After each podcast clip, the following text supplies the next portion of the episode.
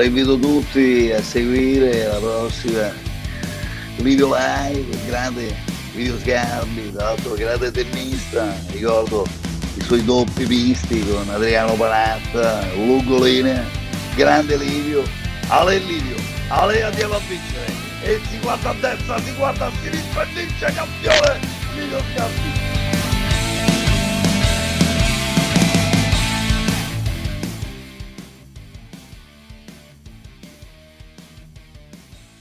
Eccoci qua, buongiorno. Dovrei dire buonasera secondo le abitudini del nostro appuntamento serale del lunedì, ma come sapete abbiamo cambiato. Abbiamo cambiato giorno, abbiamo cambiato orario e, e ci incontriamo quindi il mercoledì alle 18.30 come, come eh, preannunciato. Eccoci qua. Allora, nuova, un po' nuova versione, ma eh, rimane ovviamente sempre fermo l'impegno di voler condividere delle, delle, delle, informazioni, fare informazione, potendo fare anche un po' di formazione, nel senso di formare e, ed educare. Educare a che cosa? Non tanto rispetto ai contenuti, che sono ovviamente molto spesso delle opinioni, per quanto in alcuni casi molto tecniche e specifiche, in altri pure pure opinioni che giustamente possiamo e dobbiamo avere tutti quanti, ma anche eh, sull'approccio mentale. Sapete che una delle cose che mi ha spinto a fare questi video è stata proprio l'idea di rimanere svegli con la mente, cioè pensare, ragionare, non prendere, non accettare per buone le cose che ci eh, venivano proposte raccontate rispetto a questo momento decisamente difficile, non per forza perché debbano essere sbagliate, semplicemente non accettarle, indagarle.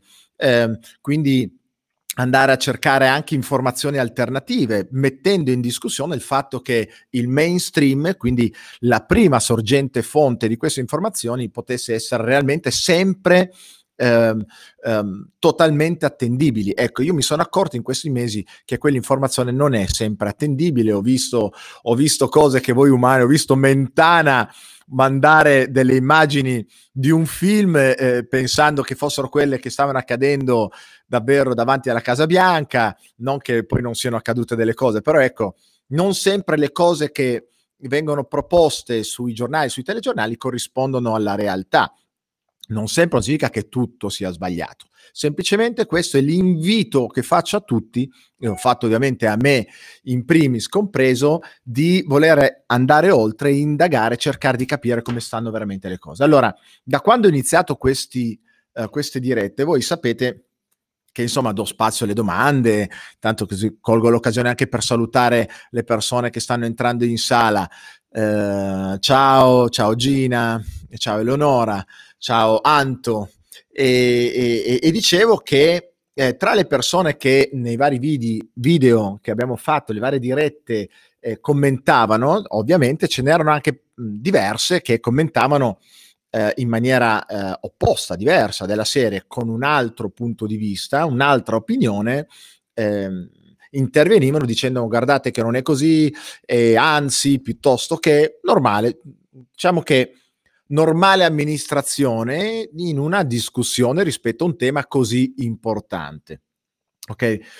Um, è chiaro che io le mie dirette ho un mio punto di vista, io promuovo questo punto di vista, d'altronde non sono la, la, la TV di Stato, non sono un telegiornale, non sono un giornalista, quindi non è che, che, che, cerco di essere bipartisan piuttosto che esprimo il mio pensiero, sono delle dirette su un canale più o meno libero, mettiamola così, visto che la censura di questi tempi sta dando delle sferzate pazzesche.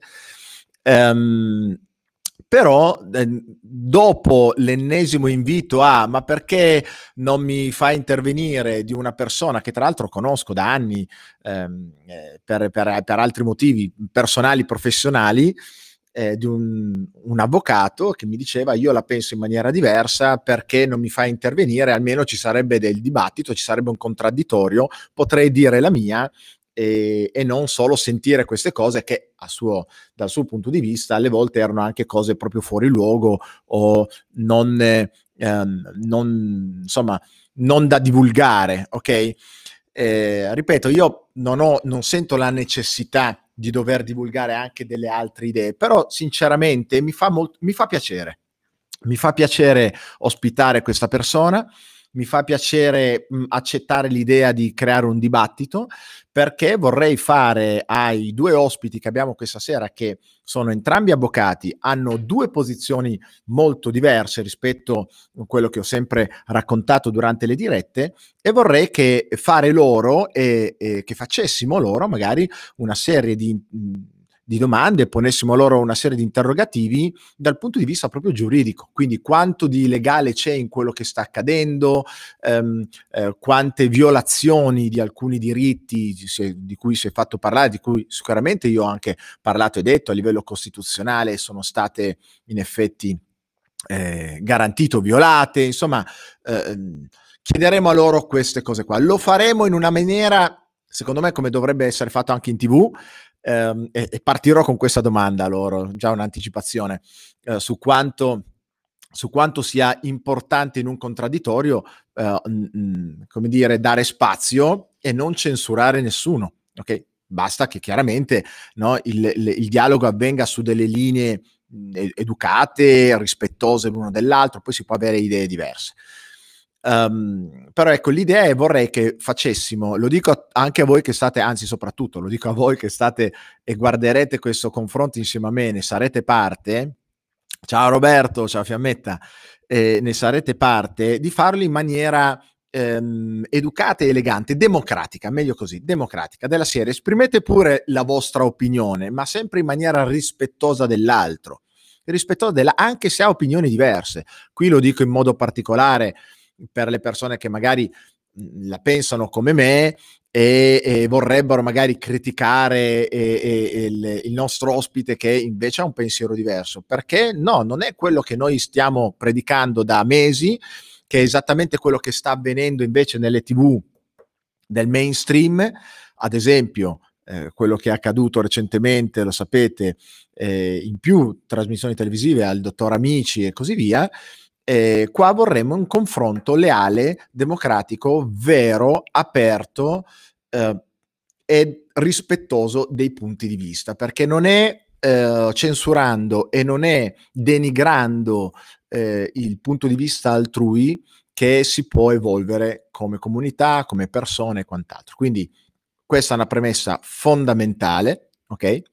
Vi invito quindi a rimanere sempre in queste linee qua, se non rimanete in queste linee vi banno, no no, appena detto, però sì, se non siete educati e, e, scrivete brutte cose vi banno davvero, altrimenti eh, ognuno che esprima pure la propria opinione o che faccia le sue domande, ok? Detto questo, um, passo a presentarvi i nostri ospiti ai quali non vedo l'ora di poter fare alcune domande, tra cui la prima vi ho già anticipato a che vedere un po' con la censura e con le cose che ultimamente sono accadute. Allora, invito eh, on stage nel nostro palco uh, virtuale il dottor eh, Diego Leonardo Revelli e il dottor, ormai già amico delle Livio Live, è stato ospite più, più volte, l'avvocato Nino Moriggia.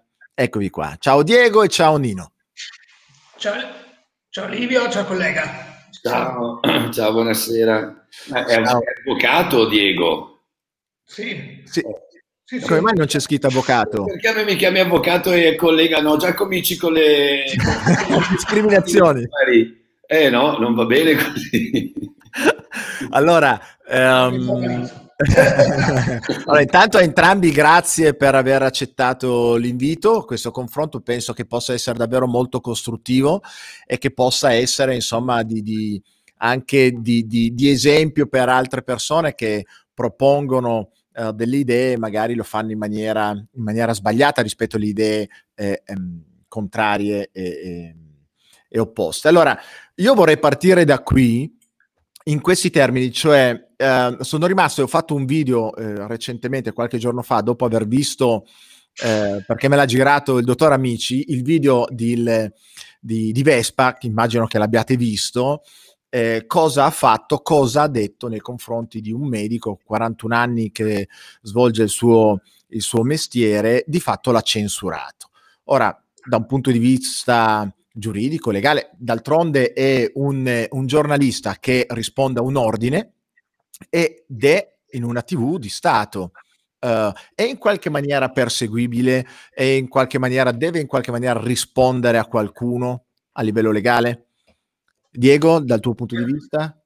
Ma allora, fuori di dubbio che eh, l'informazione è sacrosanta e il, soprattutto nella televisione di Stato deve essere garantita a 360 gradi.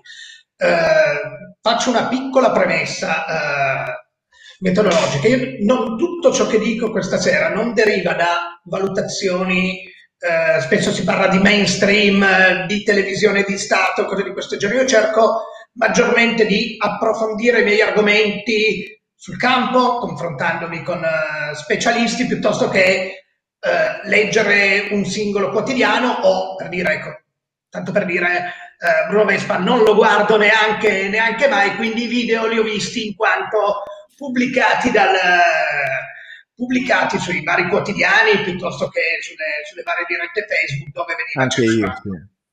Quindi questo fuori di dubbio. Ed è evidente che ci sia un diritto di parola e probabilmente c'è stato sicuramente un eccesso di, eh, di foga e di eh, mancanza di rispetto nell'opinione, nell'opinione del, dell'ospite, questo fuori dubbio.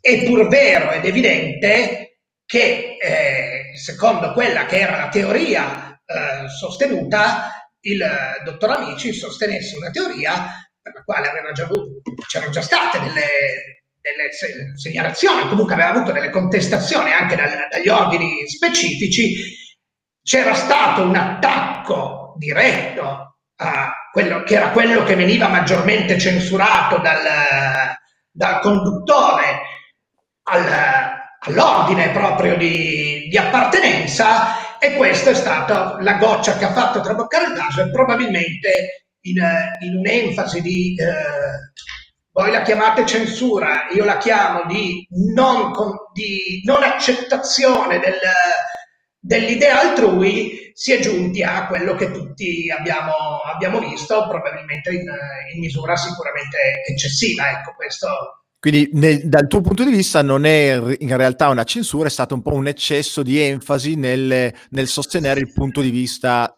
del, del, del, del giornalista stesso di Vespa. Sì, ma anche perché in realtà la, non era tanto sulle posizioni, era sì sulla posizione in quanto tale, in quanto ritenuta a ragione o non ha ragione, e qua entriamo in un campo scientifico e non giuridico.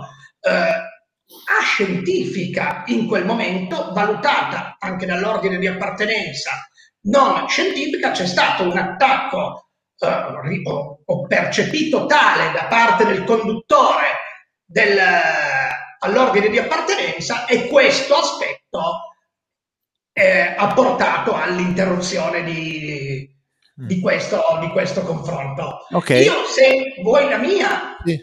ritengo che non sia opportuno perché fin quando non si dicono cose del tutto pericolose o eh, antigiuridiche o in violazione di norme ovviamente elementari, ovviamente avesse incitato alla violenza o cose di questo genere ci mancherebbe, secondo me l'opinione andava comunque eh, ascoltata, questo condivisibile o non condivisibile. Peraltro, aggiungo, eh, in una materia scientifica là dove si brancola ancora un po' nel, nel buio. Ecco. Non...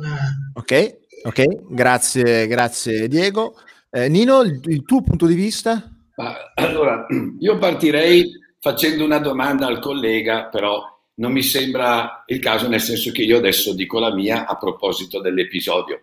Però la domanda che farei al collega è, secondo te Bruno Vespa si è comportato come giornalista, si è comportato in modo corretto o in modo scorretto? questo è il punto. Però ha già detto la sua e credo che abbia detto non ha fatto una censura, si è probabilmente preso la Vespa al, naso e ha avuto una reazione, eh, come dire, eh, sicuramente, e qui entro nel, nella mia valutazione, non ha rispettato una par condicio. Questo è quello che mi sento di dire, perché un conduttore che eh, crea un palcoscenico, un palco di confronto fra opinioni diverse, come stai facendo tu, dovrebbe garantire una par condicio, cioè do il tempo necessario a ognuno dei due esponenti di dire la loro e gli do la possibilità di dirlo fino al limite di Ecco, qui entriamo in un discorso di ordine pubblico, di buon costume e di quant'altro. Cioè, se io minaccio il collega di sparargli o aspettarlo fuori da, da, dallo studio o, o, o lo, lo, lo, o eh, lo, riempio di parolacce o cose del genere, ecco che scatta la censura come credo sia legittimo. Ci sono, ci sono dei confini. E io credo che il dottor Amici quella sera lì non ha neanche iniziato a parlare, ha, ha, detto una cosa e poi è successo quello che è successo. Quindi secondo me è stata violata la par condicio, se, se questa può essere una valutazione, proprio perché siamo anche in una TV di Stato dove deve essere garantito un bilanciamento nella eh, narrazione eh, delle, eh, delle notizie e delle opinioni, cosa che a me pare da un anno a questa parte non stia per niente accadendo. Riguardo sempre all'aspetto specifico eh, dell'episodio Vespa Amici, eh, anche in Parlamento eh, il senatore Bagnai ha espresso eh, una disapprovazione, ha lanciato un campanello di allarme, tant'è che anche la stessa Presidente della Camera del Senato, eh, la Casellati, ha chiaramente detto faremo un approfondimento faremo i chiarimenti, andremo a verificare e a cercare i chiarimenti del caso perché un comportamento di questo tipo in un paese, in una nazione di diritto come la nostra non è accettabile. Quindi se eh, il Presidente della Camera ha fatto questa esternazione, se ha detto questo, credo che il nostro Parlamento da questo punto di vista abbia ancora una parvenza di Stato di diritto, quantomeno per quello che viene detto eh, davanti alle telecamere. Poi su quello che viene fatto nella quotidianità parliamone. Certo, ok.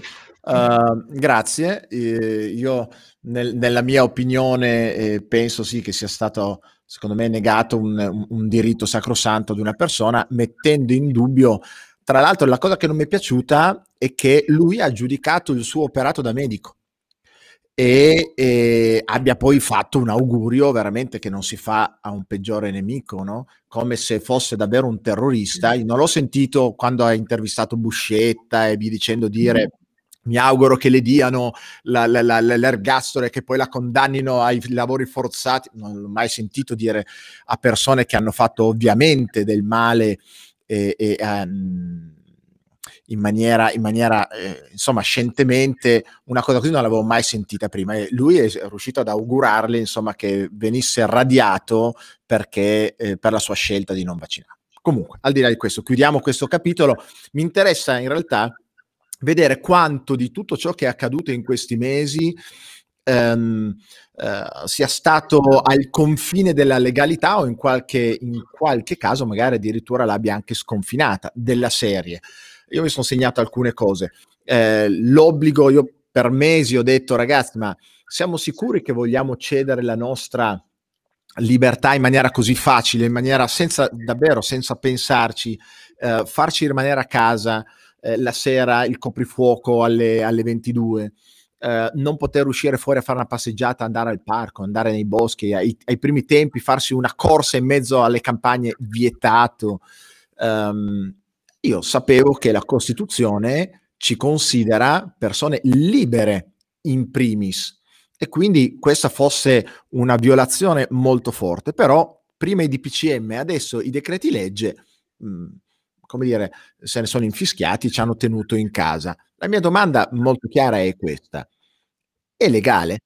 Cioè, è, è, è, è giusto e io come cittadino posso dire comunque no, io non ci sto e legalmente esco fuori di casa perché eh, nessuno ha il potere di decidere per me se sto in casa o vado fuori a fare una passeggiata. Uh, da chi partiamo? Vuoi, vuoi, vuoi, iniziare tu stavolta, Nino? Ok, vai. Facciamo, vai. facciamo un... Vabbè, allora, bisogna... adesso qui entriamo nel, nel, vivo e nel concreto. A mio avviso non è giustificato. Uh, la limitazione dei diritti personali costituzionalmente garantiti dalla nostra Carta Costituzionale, ma anche e soprattutto eh, dal, dalla Carta internazionale dei diritti umani, dalla Carta dei diritti europei, cioè noi stiamo parlando di compressione di diritti individuali eh, che sono inalienabili per qualsiasi ragione al mondo. Se stiamo in un contesto costituzionale, dobbiamo partire da un presupposto che, a mio avviso, la Costituzione è stata già oggetto e vittima di attacchi che sono partiti eh, dagli anni 90 e che hanno preparato il campo a presupposti che poi hanno portato a una dichiarazione di emergenza sanitaria. Cioè il punto parte lì.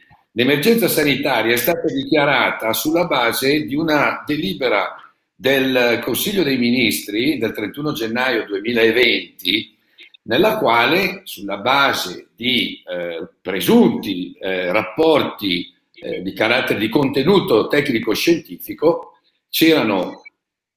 c'era un dramma che si stava probabilmente eh, verificando e per il quale bisognava intervenire con una dichiarazione di emergenza. Allora, la dichiarazione di emergenza è stata fatta sulla base di una legge, o meglio di un decreto legislativo, che è il numero 1 del 2018, che è il cosiddetto codice della protezione civile, dall'articolo 7, lettera C, prevede la possibilità di dichiarare un'emergenza per calamità naturali, anche eventualmente indotte dall'uomo. Ecco, io credo che il punto di confronto cada lì, cioè era legittimo prendere questa iniziativa così, eh, così pregnante, così forte e così comprimente dei diritti costituzionali o non era legittimo? Questo è il punto, il focus della questione. Dal mio punto di vista non era legittimo e non lo sarà mai perché la Costituzione prevede un'emergenza solo ed esclusivamente seguendo l'articolo 78 per, una, per uno stato di guerra. Quella è l'unica emergenza che è prevista per la nazione Italia. L'emergenza data dalla, dalla, dalla, da, da, questo decreto legislativo, dalla protezione civile, è una questione che ha a che vedere con calamità naturali, terremoti, alluvioni e quant'altro e deve prendere necessariamente le mosse da una base scientifica, provata, tangibile e fortemente invasiva della vita di un popolo, come nel nostro caso. Quando invece nella realtà abbiamo visto che eh, i morti che ci sono stati sono stata una, è un'incidenza limitata nel tempo, riconducibile a marzo e aprile dell'anno 2020, non è stata una tendenza specifica, L'Organizzazione Mondiale eh, della Sanità non ha mai specificamente dichiarato lo stato di pandemia, ma ha detto si potrebbe trattare, ha usato in inglese il termine can, cioè potrebbe trattarsi di, su basi, su parametri che però hanno un carattere abbastanza, come dire, eh, discrezionale. Qui non possiamo sulla base di discrezionalità chiudere una nazione. E in ultimo, lo dico perché così poi consento al collega di poter toccare tutti i punti, in ultimo, abbiamo scoperto soltanto a luglio che i, le relazioni tecniche del CTS che erano segretate e non c'era permesso di capire quali fossero i presupposti scientifici per determinare il lockdown con il DPCM, in pratica si è scoperto che il, il, il, il Comitato Tecnico Scientifico aveva raccomandato la chiusura, zona rossa, di 4 o 5 comuni, in Lombardia, confine con l'Emilia, e in Veneto, nel comune di Vo. Allora, ritengo assolutamente illegittimo e anzi, secondo me, passibile anche di eh, reati penali il comportamento del Presidente del Consiglio che si è permesso di chiudere, di comprimere tutti i diritti eh, di libertari di una nazione sulla scorta di un supporto scientifico decisamente più ridotto e meno incisivo di quanto noi non pensassimo. Wow, molto chiaro, grazie Nino. Eh, cinque minuti esatti anche per te, Diego. Io sto segnando, guardate, eh, io sto segnando tutto eh, perché voglio davvero. Vai, Diego, il tuo punto di vista rispetto a questa cosa? Allora, vabbè, eh, il punto di partenza fondamentale è che ovviamente parliamo di diritti che tutti noi, dal pri- penso dalla prima all'ultima persona, ritengono fondamentali e eh, insostituibili. Ma parlo appunto, eh, tu parlavi di una passeggiata al parco, dell'uscire a, a, io dico, uscire a cena con gli amici, vedersi, eh, il lavoro, lo studio, sono tutti diritti assolutamente fondamentali. Quindi non, di questo secondo me non, non, è il problema che ci dobbiamo porre, perché questo è un dato di fatto e penso che eh, su questo aspetto siamo assolutamente tutti d'accordo. È fondamentale che quanto prima e nel miglior modo possibile vengano garantiti nel miglior modo possibile, però nel rispetto della tutela della salute sia, sia del singolo e sia della collettività alcun, un bene fondamentale che è la vita, che viene ancora prima di tutti gli altri diritti.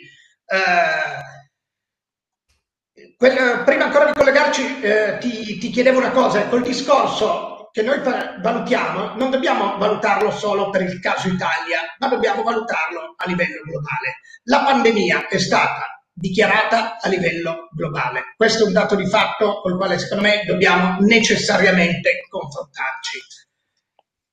E il, il mio aspetto di non condivisione di alcuni punti non è neanche relativo a singole eventuali norme che possono essere singolarmente, poi possiamo entrare nello specifico delle, delle singole norme, legittime o illegittime. Sentivo in un intervento, del, in una video live di mesetto fa il, il collega che diceva una cosa correttissima, nel senso, dal 1948 ad oggi, eh, da quando è entrata in vigore la Costituzione, si sono avute un sacco di pronunce nella Corte Costituzionale, talvolta che hanno dichiarato la legittimità, talvolta l'illegittimità costituzionale di una singola norma di legge. Non è che un'eventuale violazione di, una, di un singolo provvedimento leda tutto l'impianto costituzionale. Quindi questa è la, è la mia premessa metodologica. La, la, base fattuale è la dichiarazione dello stato di, di emergenza, suffragata poi dal, dal, peggioramento della situazione che ha portato all'emanazione, inizialmente ovviamente quando era parlando limitatamente all'Italia, ai comuni del, della Lombardia e del Veneto, delle prime zone rosse, e poi allora, quando ha avuto una connotazione eh, di livello nazionale, la, ovviamente le, le, misure sono state fatte a livello nazionale. Il primo decreto legge, che poi, la, che poi ovviamente è stato sostituito eh, dal, dal, decreto poi legge 19, che è quello che poi ha introdotto le, il ricorso poi successivo ai vari DPCM, per la prima volta sono state normate sotto il profilo legislativo primario, quelle che potevano essere le misure restrittive che poi venivano adottate con atti di natura secondaria, quali sono i, i DPCM, eh, è stato il frutto di una contemperazione di interessi. Questo è il, è il principio fondamentale di fondo perché la nostra Costituzione prevede comunque la possibilità, e secondo me qua il discorso va fatto con riferimento in principal modo all'articolo 16, e cioè alle limitazioni che possono essere poste alla circolazione proprio per, tra le altre, ragioni di sanità, che non per nulla sono le ragioni che vengono poste a base di tutti i decreti legge e e dei successivi decreti eh, di PCM che vengono emanati in forza dei, dei decreti legge. Questo è il principio fondamentale. Poi, quanto possono essere comprimibili i diritti, questo ovviamente è, come è stato anche eh, evidenziato in, in, alcune pronunce del, sia del, del TAR sia del Consiglio di Stato, è una responsabilità politica e amministrativa che spetta ovviamente al, al governo qualora attua una decretazione d'urgenza con il decreto legge e poi la, del Parlamento in sede di conversione in legge oppure della pubblica amministrazione nelle materie ciò riservate e attuate dal, dal, Presidente del Consiglio con i vari DPCM che si sono succeduti nel, nel corso del tempo. Ok, allora, um, se ho capito bene, Diego, eh, Nino, l'avvocato Morigia, diceva eh, la base è che è stata dichiarata una pandemia che in realtà non è mai stata veramente dichiarata e sulla scorta di questo sono stati compressi dei diritti inalienabili. Uh, su un'emergenza che non, non, c'era della serie, c'è stata solo per un certo momento uh, specifico in zone specifiche d'Italia, dopodiché non c'è una vera propria emergenza sanitaria. Se ho capito bene dal tuo punto di vista è L'articolo 16 invece della Costituzione parla di sì, invece si può ehm, dichiarare lo stato di emergenza per questioni proprio di salute e quindi si basa su quella cosa lì. Eh, ma se eh, il, mio, il mio dubbio, mh, gente, no, scusa, uomo, scusa Livio, posso replicare a quello che ha detto il collega? Sì, vai, certo. Allora, io non sono d'accordo con il collega in, in questo specifico aspetto, cioè sul discorso della pandemia Dichiarata o non dichiarata, possiamo star qui 24 ore e lui ha la sua opinione, io ho la mia e credo che il mondo sia spaccato a metà. Quindi ognuno credo che sia corretto rispettare l'opinione eh, dell'altro e su questo non metto mano. Non sono d'accordo assolutamente con il collega riguardo invece all'aspetto della, della dichiarazione e del richiamo dell'articolo 16, cioè attenzione, se vero è che il, il, il, Presidente del Consiglio ha fatto una scelta politica e non scientifica perché il CTS, e lo abbiamo scoperto a luglio, quando la Fondazione Einaudi ha avuto numero 5 relazioni del, del CTS, tra cui quella che era prodromica alla dichiarazione del lockdown da parte del Presidente del Consiglio, in quella, eh, in quella relazione si raccomandava la chiusura di cinque comuni, eh, zona rossa per cinque comuni, non della nazione intera. Allora questo cosa significa? Significa che la scelta non è stata di carattere scientifico, di salute pubblica, ma è stata di carattere politico. Allora, qui richiamo al collega il contenuto dell'articolo 16 che dice ogni cittadino può circolare o soggiornare liberamente in qualsiasi parte del territorio nazionale, salvo le limitazioni che la legge stabilisce in via generale per motivi di sanità o di sicurezza. Però dice anche nessuna restrizione può essere determinata da ragioni politiche. Quindi, se vero è che la scelta del Presidente del Consiglio, così come la scelta del Consiglio dei Ministri, perché poi voglio aggiungere un altro pezzetto, il Consiglio dei Ministri ha ricevuto da parte di alcuni nostri colleghi, non nomino i nomi per, per, per una questione diciamo di correttezza, ha, fatto, ha presentato una richiesta di annullamento, come se fosse in atto amministrativo, al Consiglio dei Ministri, dicendo la tua dichiarazione di pandemia è stata fatta in, in violazione di legge, quindi in autotutela togliti questo, cioè eh, eh, eh, revoca, annulla questo tuo provvedimento. Premesso che da un punto di vista tecnico, giuridico, è un atto secondo me errato, però io ho visto quello che ha risposto il Consiglio dei Ministri. E il Consiglio dei Ministri ha risposto, caro avvocato, guarda che il nostro atto è un atto politico, quindi... L'hanno ammesso se vero è questo, è altrettanto vero che l'articolo 16 è nettamente violato. Ok, tre minuti per te, Diego. Non dobbiamo confondere la, l'atto di responsabilità politica con la ragione politica sottesa, che sono due concetti totalmente differenti. Una cosa è la responsabilità politica di un atto, non posso limitare la circolazione per ragioni politiche, ma un qualsiasi atto del, del governo, del Parlamento ha una natura politica e una decisione politica. Non ci può essere una ragione politica sottostante per la limitazione della circolazione. L'atto è per sua natura un atto politico, essendo assunto dal... quindi non, non, non, non sinceramente non ho proprio ben afferrato il, l'aspetto, ecco. Beh, scusa, se è, è, corretto quello che hai detto, eh? perché c'è differenza fra la natura dell'atto e le motivazioni, ok? Io mi richiamo alle motivazioni, cioè se il, il Presidente del Consiglio ha usato l'articolo 16, se il Presidente del Consiglio ha compresso tutti i diritti libertari dei cittadini in funzione di salvaguardare, presumo, l'articolo 32 secondo comma, cioè per la salute di tutti, deve spiegare perché se il supporto tecnico-scientifico gli dice di fare A, lui non si limita a fare A, fa A, B, C, D, E, F fino alla Z, cioè chiudo tutto e comprimo tutti i diritti.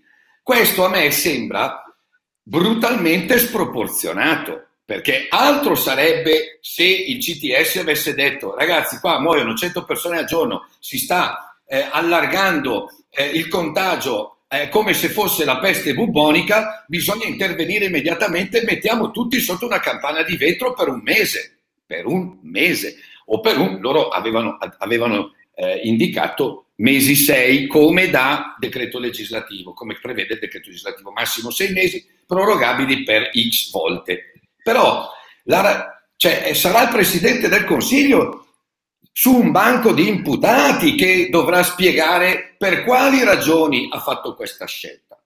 Per quanto mi riguarda è una ragione politica, ha usato come strumento un atto politico, è una rappresentanza politica non tanto come partito perché Manco è stato eletto, però sta rappresentando un organo che giustamente, come dice il collega, comunque ha un'attività di carattere politico. Potere esecutivo ma deve spiegarci per quale ragione lui ha fatto questo, eh, questa iniziativa che, dal mio punto di vista, deve avere necessariamente delle ragioni sottostanti, o altrimenti è un pazzo. Ok, uh, chiedo se, se poi eh, Diego vuole replicare. Ecco, io capisco questo da uomo della strada, non sono un, un, un, un giurista, e dico, ma se eh, può limitare le libertà, per questioni mediche. Poiché però lui non è un medico, si rivolge a un comitato tecnico-scientifico, che sarà fatto anche di medici, virologi, epidemiologi e così via, e questo gli dice chiudi uno e lui decide di chiudere cinque, pri- ovviamente eh, comprimendo le, quelle libertà di cui parla la Costituzione, eh, credo che ci sia sì, eh, che sia stato violato un diritto. Allora, se parliamo del primissimo periodo, sì, dopodiché il Comitato Tecnico Scientifico si è espresso in modo del tutto differente. Le, le, l'aumento delle restrizioni sull'intero territorio nazionale hanno iniziato ad esistere allora quando sia il Comitato Tecnico Scientifico sia eh, le, le, gli scienziati virologi hanno iniziato a dire che il contenimento e quando il livello di contagio iniziava ad essere superiore e il contact e il controllo sul territorio non era sufficiente e solo in quel momento si sono estese le limitazioni all'intero territorio nazionale. No, no, no, le limitazioni sono estese subito al territorio nazionale, cioè quando col DPCM ci hanno chiuso in casa ci hanno chiuso tutti. E sono 88 giorni, 88 giorni, parliamo di quelli. Questo è il primo, vogliamo parlare del primo problema. Ecco, collega, io sinceramente eh, gradirei avere il tuo punto di vista su questo aspetto, cioè la scienza dice una cosa, il Presidente del Consiglio ne fa un'altra e per 88 giorni ci chiude tutti in casa. Per me questo è anomalo. al di là di tutti gli aspetti tecnico-giuridici di costituzionalità del DPCM o meno, che probabilmente saranno argomento di un altro approfondimento in un'altra domanda, però in questo ambito, cioè siamo d'accordo sul fatto che il comportamento del Presidente del Consiglio non, è, cioè, non, non, non quaglia, non quadra, ha una, ha, una, ha una componente illogica che io sinceramente da cittadino italiano in quel momento non ho capito e mi ha spaventato perché dico, già che non sapevo i contenuti, eh, già io non li sapevo i contenuti, però già questo modo di agire per me era allarmante come giurista, ma quando poi a luglio ho scoperto il contenuto eh, dei, dei, dei, dei, report dei CTS, allora a questo punto ho detto, eh no, qui c'è una premeditazione, allora vorrei capire il perché. Allora, ecco, questo è l'aspetto su cui non convengo assolutamente. La premeditazione ecco, ed il perché. Queste domande io sinceramente sono quelle, eh, Livio, sulle quali ero maggiormente in, uh, in disaccordo. Io non penso che ci sia nessun disegno dietro, molto semplicemente. In un momento di estrema difficoltà, perché secondo me non dobbiamo prescindere Concordo assolutamente col collega che qualsiasi decisione debba avere un supporto giuridico e scientifico fondamentale e che ovviamente debbano essere rispettate e ci mancherebbe, eh, ci mancherebbe solo che debbano essere rispettati i principi fondamentali di diritto e che siano di natura costituzionale, ma in generale che da parte delle forze politiche e da chi ci governa debbano essere rispettati. Non possiamo però non entrare nel discorso e nella valutazione della situazione emergenziale nella quale ci trovavamo. Tant'è che si sono succedute e settimanalmente, a volte anche più volte a settimana, di PCM che rincorrevano quelli che erano i livelli dei contagi fino ad arrivare al blocco. Dire il collega eh, concorre, eh, converrà con me, penso che non si ricordi a, a memoria d'uomo, non? un blocco totale per quanto ci riguarda dei, dei tribunali, ecco, il, se parliamo di un diritto fondamentale quale quello alla, alla giustizia, alla, alla, difesa, però la situazione emergenziale e il numero di morti quotidiani in Italia erano all'epoca allarmanti. Questa è stata la valutazione scientifica alla base di quei provvedimenti. Giusta, sbagliata, io ritengo giusta, non, uh, ma questa è la, la base scientifica. Non, uh... eh, quale? Quale base scientifica? Se abbiamo appena detto che hanno raccontato cose, hanno dato una rappresentazione di un certo tipo, di una certa pericolosità, fra l'altro facciamo anche un piccolo inciso. Eh, nel mese di febbraio, eh, ai primi di febbraio, perché in realtà tu collega lo sai benissimo, l'emergenza viene dichiarata il primo febbraio sul Gazzetta Ufficiale, primo febbraio 2020, a seguito della riunione del Consiglio dei Ministri del 31 gennaio.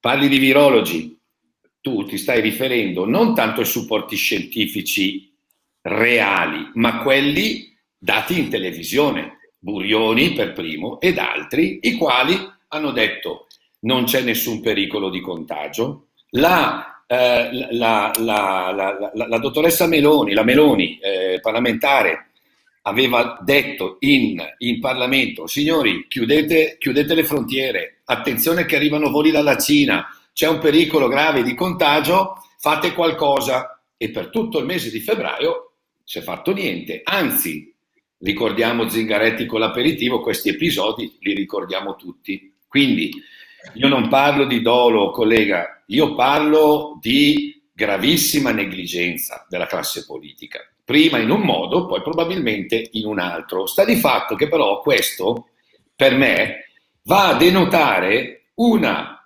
incapacità di gestire una situazione come questa. Questo è quello che emerge dal quadro in una valutazione, se vogliamo eh, dire, dall'esterno Guardiamo come, come, sono andate le cose. Le cose sono andate, eh, scusa il termine, mi, mi mangio i, i, miei primi 50 euro, sono andate a puttane proprio, nel senso che sono state gestite in modo davvero eh, basso di livello di capacità di prendersi le responsabilità. Allora, ti voglio dare un assist. Vuoi che il Presidente del Consiglio dei Ministri, dopo che per il mese di febbraio tutti dicevano ma no, non c'è problema, cosa vuoi, sono tutte cavolate, poi a un certo punto si vedono i morti in televisione, le bare, questo e quant'altro, questo se la fa addosso e stringe e chiude completamente. Questa potrebbe essere una ragione, ma non è una ragione di un capo di Stato, è una ragione da televisione, è una ragione da, da bar. Lui aveva dei supporti di carattere scientifico, non dimentichiamo poi i rapporti dei servizi di informazione, i cosiddetti servizi segreti, dall'NSA gli sono arrivate delle informazioni, dagli Stati Uniti, dalla Cina. In Cina abbiamo quelli che prendono informazioni. E cosa stava succedendo in Cina? C'era una situazione, direi, delicata e l'OMS l'ha tenuta nascosta per tre settimane. Questi sono i fatti che risultano a me. Non so se per questo sono classificabile complottista o quant'altro, però questi sono i fatti che a me risultano. Quindi, a fronte di queste eh, dissonanze nella comunicazione, io sono fortemente preoccupato perché dico: ma a, siamo in mano a chi? Chi ci governa? Chi prende le decisioni per tutte? E a fronte di, diciamo, eh, come dire, una confusione, una eh, impossibilità di avere controllo sulla situazione, che cosa, che cosa mi vedo? Mi vedo chiudiamo tutto, compressione di tutti i diritti. Ma no, vediamo anche gli altri stati, abbiamo l'esempio della, della Svezia, non ha chiuso niente, andiamo a vedere a livello, a livello statistico, i morti non cambiano, anche perché a distanza di un anno abbiamo visto la letalità di questo virus, 0,003, cioè non ha, letal- non ha letalità, ha contagi basati su tamponi dove eh, adesso ti risparmio eh, tutti gli studi che ho fatto e le battaglie che abbiamo fatto, siamo arrivati al punto in cui eh, settimana scorsa in, eh, la Procura di Trapani ha eseguito tre arresti, il, il pubblico, il GIP nella sua ordinanza, e ci sono le intercettazioni da leggere, hanno taroccato, hanno truccato i risultati. A che scopo? Per quanto mi riguarda, allo scopo di far risultare un numero di contagi tale per tenere in piedi questa che io definisco la balla del secolo. I, i, giornali, I, giornali, nazionali hanno detto sì, è vero che hanno truccato i dati, ma li hanno truccati in difetto. No, mi dispiace perché io ho letto l'ordinanza e ho visto le intercettazioni. Non sono stati truccati in difetto, sono stati truccati in funzione di poter mantenere quei 250 contagi su 100.000 abitanti per mantenere la zona rossa. Allora, se ci si basa su dati truccati per tenere tutti in casa, io devo, da cittadino italiano e da partita IVA, devo necessariamente pensare che ci sia qualcuno o qualcosa che vuole massacrare la nostra economia. Questa è la mia deduzione personale. Eh, eh, posso, posso, ga- posso agganciarmi a questo e, e, e, portarvi a un passo successivo perché mh, mm, qui mh, mm, entra l'altra cosa, no? Cioè l'altra mia domanda è che è legata ad altri diritti, eh, anche questi molto importanti, perché dal mio punto di vista sono legati alla dignità umana. Tra l'altro è il primo articolo, credo, della Costituzione che parla di una, di una eh, comunità, di una repubblica fondata sul lavoro ok? Perché il lavoro è dignità, il lavoro è mantenimento, no? Perché se non lavori non guadagni, non ti puoi mantenere, quindi perdi la dignità, perdi, perdi tutto. E stanno vietando in buona sostanza in maniera eh, eh, discriminata e discriminante a qualcuno di lavorare, qualcun altro può, qualcun altro non può, anche qui uno direbbe sulla base scientifica. Ma il mio punto di vista è no, non esiste nessuna ricerca scientifica che possa attestare con certezza che a scuola eh, avvengano i contagi o che nei ristoranti avvengano i contagi o che nelle palestre avvengano i contagi, che nei cinema avvengano i contagi, perché se no non mi spiego perché permettano alle metropolitane di essere aperte e un ristorante no, un cinema no e così via. Quindi sempre l'uomo della strada che ha a che fare con la gente che è disperata e mi chiama, mi scrive, io faccio il coach, cazzo, eh, però eh, hanno bisogno, hanno bisogno 50 euro. Ah, beh, io e te siamo pari. Adesso becchiamo lui. Adesso becchiamo lui. Qualcosa lo dirà anche lui. e, e, quindi la mia domanda è questa: non c'è anche qui una, una violazione di un diritto costituzionale che è il diritto al lavoro, senza un supporto anche qui che si basi ancora una volta sulla scienza e che dica che è davvero eh, um, come dire, pericoloso tenere un bar aperto e quant'altro. Parti tu, Diego? Sì, va benissimo. Mi, mm, posso solo collegarmi in uh, chiusura a una cosa che aveva detto il collega? E certo, sì, sì, sì, sì, perdona, certo, certo, certo. Per collegarmi a, a questo. Il, il punto di partenza è che appunto che regni una gran confusione, su questo non c'è nessun dubbio e nessuno mette in dubbio questo. Uh, anzi, la, la, mia veste critica ogni tanto da alcune posizioni oltranziste, eh, posso permettermi, da voi espresse, eh, derivavano proprio dal fatto che manchino certezze in un senso o nell'altro. Eh, e mi collegavo all'assist che mi avevi fa- eh, fatto tu prima delle, delle difficoltà, anzi con me sfondi una porta aperta su quelle che sono state delle, dei deficit iniziali di eh, valutazione del, del problema. Eh, hai parlato tu degli aperitivi di Zingaretti, guarda, casualmente non ci eravamo parlati prima, ma ne avevo parlato prima io con, uh, con Livio prima confermo, di, confermo. Di, di, collegarci. Quindi non, uh, convengo al 101% con questa versione. Non, invece non convengo in nessun modo sul fatto che questo dimostri che ci sia un disegno dietro e che ci sia una volontà di eh, alienarci i nostri diritti per un secondo fine eh, che peraltro anche nell'ottica di chi dice esserci un secondo fine non ho ancora neanche mai capito perché non è neanche mai stato detto quale sarebbe questo secondo, terzo o quarto, o quarto fine. Quindi ho fatto solo questa, questa chiosa per, per, collegarmi al discorso fatto prima e a quello che è l'argomento che hai voluto introdurre tu uh, adesso. E lo stesso vale per il, il diritto al, al lavoro. Il diritto al lavoro è sacrosanto le scelte, anche in questo caso, sono state fatte, giuste, sbagliate sulle singole attività sotto un profilo di valutazione scientifica delle attività che potevano portare a un grado maggiore o minore di contagiosità. Se ci riferiamo ovviamente al periodo del lockdown, chiamiamolo lockdown duro, quello di, de, de, del, della primavera del, dell'anno scorso, lì praticamente erano state salvaguardate solo ed esclusivamente le filiere fondamentali.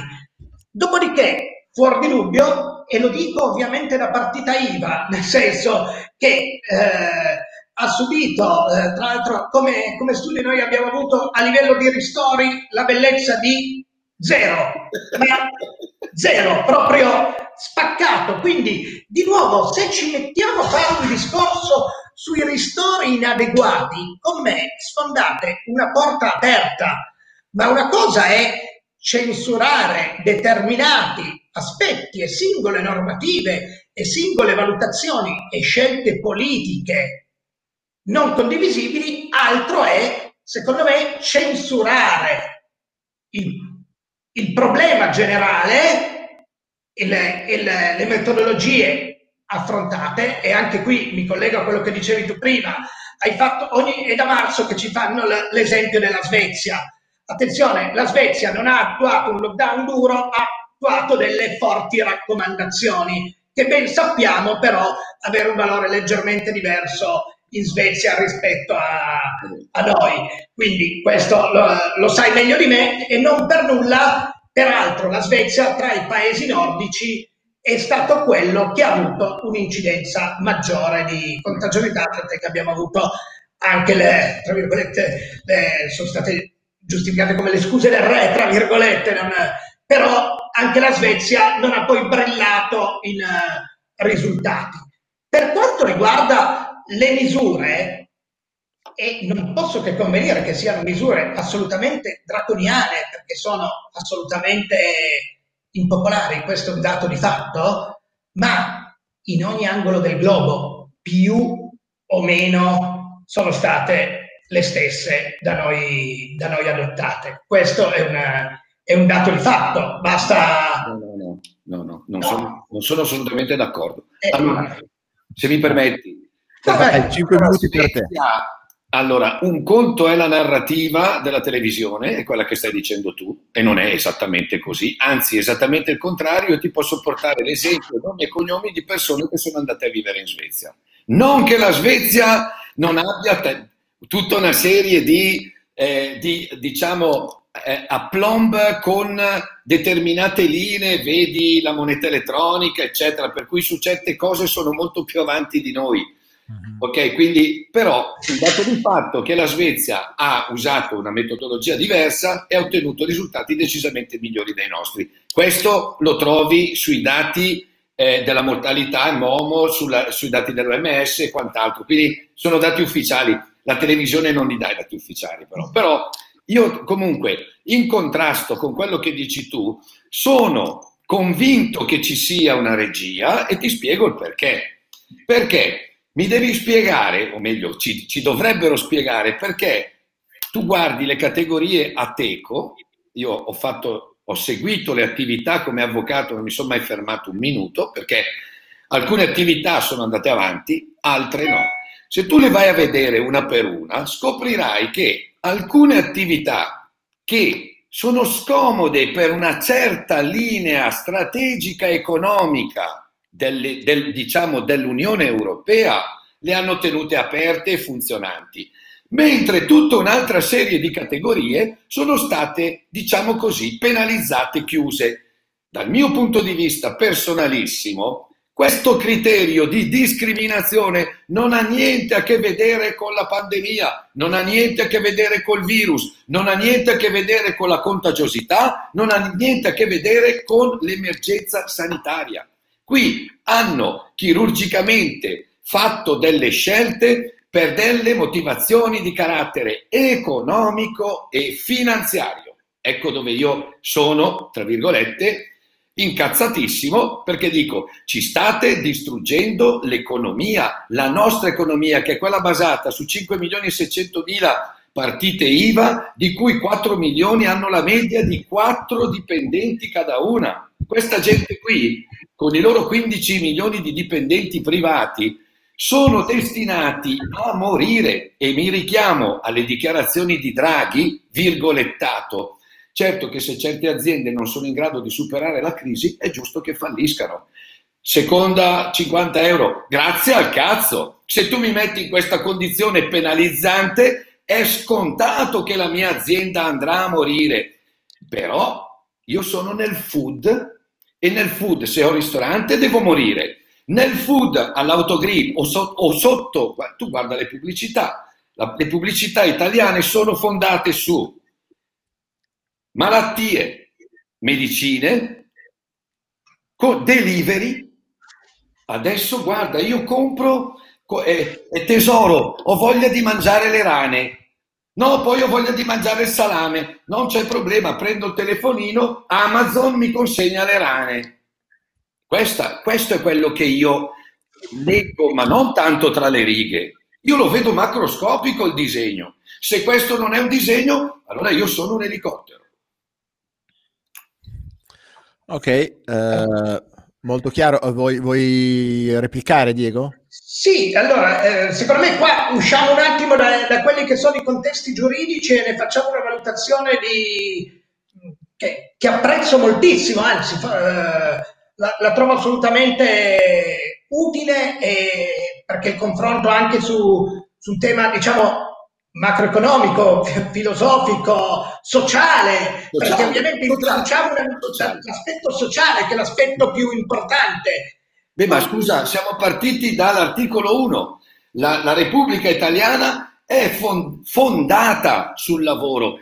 adesso a me, eh, e qui entro nel giuridico, perché l'aggancio era per il giuridico. Allora, io non sono d'accordo che tutti i diritti costituzionali siano sullo stesso piano. Secondo me i primi 12 hanno un'importanza, tant'è che non si possono modificare mai, e gli altri hanno una grande importanza, ma comunque, diciamo così, accessoria, di supporto, di allargamento di quella che è la vita sociale. Abbiamo fatto un ragionamento sociale. Ma ragazzi, l'articolo 1 dice che il diritto al lavoro è il diritto fondamentale, cioè non esiste nazione, non esiste Stato, non esiste società se non c'è lavoro, a qualsiasi prezzo. Questo è quello che... È, è... Eh, però attenzione, la premessa fondamentale di qualsiasi... Eh diritto è la vita, però questo eh, che viene ancora prima, viene ancora prima della Costituzione, nel senso. Sì, eh, benissimo, eh, siamo d'accordo, è un diritto, il diritto alla vita è inalienabile. Allora vogliamo entrare nel complottismo, siamo talmente nel diritto alla vita che parrebbe che nei vaccini, i cosiddetti vaccini, ci sono feti estratti al quinto mese vivi questo è diritto alla vita per salvare la vita? Eh, a me, scusa, ma a me tutta sta roba qua non mi quadra, non mi quadra. Non è che io sono eh, complottista, che dico c'è dietro qualcosa, ci vogliono massacrare tutti, stanno facendo i campi di concentramento e tutte queste minchiate e tre. Però, permettimi collega, qualcosa non mi quadra. In tempo di guerra, al venerdì sera, al sabato sera, bombardamento e non bombardamenti, andavano a ballare. Andavano a ballare sotto le bombe. Lì, e lì non c'era pericolo di vita? Bombardamenti. Cazzarola, qui di fronte a una situazione abbiamo due figure, io vedo due realtà. Quella della televisione, morti tutti i giorni, contagi, pericoli, eccetera, e poi quella de- per la strada. Io morti per strada non ne vedo, sinceramente. Ok? Quindi Dico, ma questa compressione qui, così spasmodica, dopo un anno, un anno, noi abbiamo fatto una causa di risarcimento del danno per il privato cittadino da lockdown perché diciamo tu Stato, rapporto contrattuale, articolo 32, mi devi garantire le cure, primo comma. Bene, mi hai tenuto in casa 88 giorni, in più mi hai, mi hai limitato la circolazione per mesi, ormai un anno ti sei impegnato a risarcirmi del danno. Decreto rilancio, decreto salva Italia, decreto BB e, e, e decreto qui qua qua. Tutti li hanno fatti i decreti. Tu per primo l'hai detto, tu sei, non so se sei avvocato di impresa, ma avrai sicuramente dei clienti imprenditori. Vogliamo dire quanti soldi hanno preso questi? Te lo dico io. Hanno preso i soldi sufficienti per pagare le tasse. Io non ho visto... Forse neanche. Forse neanche. Forse neanche. Bene, collega. Allora dico, ma, ma chi paga per sta roba? Chi si prende responsabilità per queste violazioni? Perché queste sono violazioni dei diritti, tutti quanti. Uh, ehm, prima che, che, tu risponda, Diego, eh, ti aggiungo. Ho portato via un sacco di tempo. Uh, io ho segnato tutto qua, eh. ha dei crediti, Diego. Allora, ehm, io chiedo anche, eh, anche questa cosa tu dici giustamente la vita viene prima di qualsiasi cosa perché quel, quella Costituzione è fatta per far vivere meglio le persone, ma ancora una volta, ancora una volta, se guardo i numeri in maniera molto fredda e le possibilità statistiche che abbiamo di ammalarci e di morire, non, non, come dire, non supportano un'emergenza, la supportavano i numeri di Bergamo e di Milano se circoscriviamo lì, di marzo dell'anno scorso, ma quelli oramai da, da dopo l'estate, da maggio anche, da giugno, da settembre, anche per quanto riguarda quest'ultimo picco che c'è stato d'inverno per ovvi motivi, perché comunque si è aggravata anche con l'influenza, che tra l'altro influenza zero morti quest'anno, zero morti, è evidente che non sia così, è evidente che non è che non ci siamo presi l'influenza per la mascherina, la questione è i numeri non supportano di nuovo il fatto che ci tengano a casa e non ci permettano di lavorare e non ci, rim- e non ci rimborsino per i mancati guadagni. Parlo di tutte quelle persone che non stanno proprio guadagnando. Allora io dico, cavolo, ma se fossi un cliente, venissi da te, vabbè, eh, professionalmente è chiaro che tu un cliente magari lo prendi uguale, ma ti dico, oh, secondo me questo governo mi ha vietato di lavorare, è un mio diritto costituzionale, non vedo l'emergenza ancora adesso, dopo un anno, dopo un anno non c'è ancora una cura, in realtà le cure sembrerebbero anche esserci, io vengo da te e ti dico, caro avvocato, la facciamo una causa perché io vorrei dei soldini da questo governo. Allora, da avvocato, tu mi dici: no, guarda, molla, molla il colpo perché non prendiamo niente. Mi dici: è un tuo diritto, ma temo che qua alla fine, sai, taralluce vino non ti daranno nulla. Oppure diresti: no, no, guarda che stai proprio andando, cioè, no, perdiamo, ma non perché sappiamo come vanno le cose eh, in Italia, no, solita cosa. No, perdiamo perché legalmente non hai nulla a cui appigliarti. E qua di nuovo partiamo, secondo me, da un uh, vizio e da un'idea di fondo che abbiamo totalmente diversa, che abbiamo totalmente diversa, e cioè il principio di fondo. Ci sono questi numeri o non ci sono questi numeri? E io, guarda, l'ho premesso prima perché non, uh, siamo partiti parlando del, del programma di Bruno Vespa. Guarda, io non guardo un programma di approfondimento sul Covid dall'inizio praticamente. Le mie uniche fonti di informazione sono ovviamente guardare ovviamente vabbè, i quotidiani, ma quello perché lo si fa anche solo per, per informazione culturale e di vedere quello che succede nel mondo, ma non solo per, per il Covid, riviste scientifiche e confrontarmi con persone che conosco, esperte in, nei vari settori. Io quello che dico, lo dico molto semplicemente non per i numeri che vedo in televisione, certo li vedo, o meglio, in televisione no, perché appunto in televisione mi limito a guardare che mi rilassa maggiormente lo sport e su questo abbiamo una passione comune, tu molto più di me, Livio e tutto. Eh, lo sport è cose che mi rilassano, anzi, guarda, per me non fosse altro per il, il dispiacere di tutti quelli che sono i problemi che abbiamo ormai da un anno a, a questa parte, il problema Covid per quel che mi riguarda, io non, non, ho, non ho, neanche paura, ecco, se, perché tanti eh, dicono che chi è a favore delle chiusure è perché ha paura e perché è terrorizzato dal, dal problema. Io sinceramente cioè, preferisco non prendermelo se dovessi scegliere tutto, ma non, ho, non ne ho il, il terrore. Il punto di partenza è che i numeri negli ospedali, quelli ci sono, i morti continuano ad esserci no. e questo lo sentiamo parlando con i medici che lavorano quotidianamente in ospedale, medici con i quali mi confronto quotidianamente, che sia per amicizia, che sia per lavoro, no. e parlo di decine, decine, decine e decine di conoscenze, ma proprio eh, senza volersi riferire al mainstream. Tu hai citato ovviamente prima i vari medici più, eh, del, chiamiamoli del mainstream, eh, Burioni e così via, che fanno maggior, maggior terrorismo nella visione, nella visione globale. Io invece parlo proprio, come dicevi tu prima, Livio, non è una questione giuridica, ma da uomo della strada, con chi mi confronto, con chi ne sa più di me. Ah, posso, posso, posso eh, contraddirti, collega? Certo. Allora, dunque, Partiamo da un presupposto. Il, il, a me fa molto piacere, eh, innanzitutto ti devo dare un riconoscimento perché il tuo approccio è leale e sereno e sincero e questo dal mio punto di vista personale per quello che possa valere, perché io non mi permetto di giudicare gli altri, eh, questo per me è buono, a me questo fa molto piacere perché ho comunque un contraddittore leale e onesto. Ma ti faccio una domanda. E tu hai detto, oh, rischio, cioè a un certo punto io non ho paura, se man mano confronto e affronto. Ok? Bene. Interrompo per fare una battuta, ecco, per dire, sì, con lo stress del nostro lavoro, scusa, ho più paura di morire di infarto che di Covid, ecco. Eh, bravo, ci credo, ci credo. Tu pensa che io ho 92 stabile di saturazione.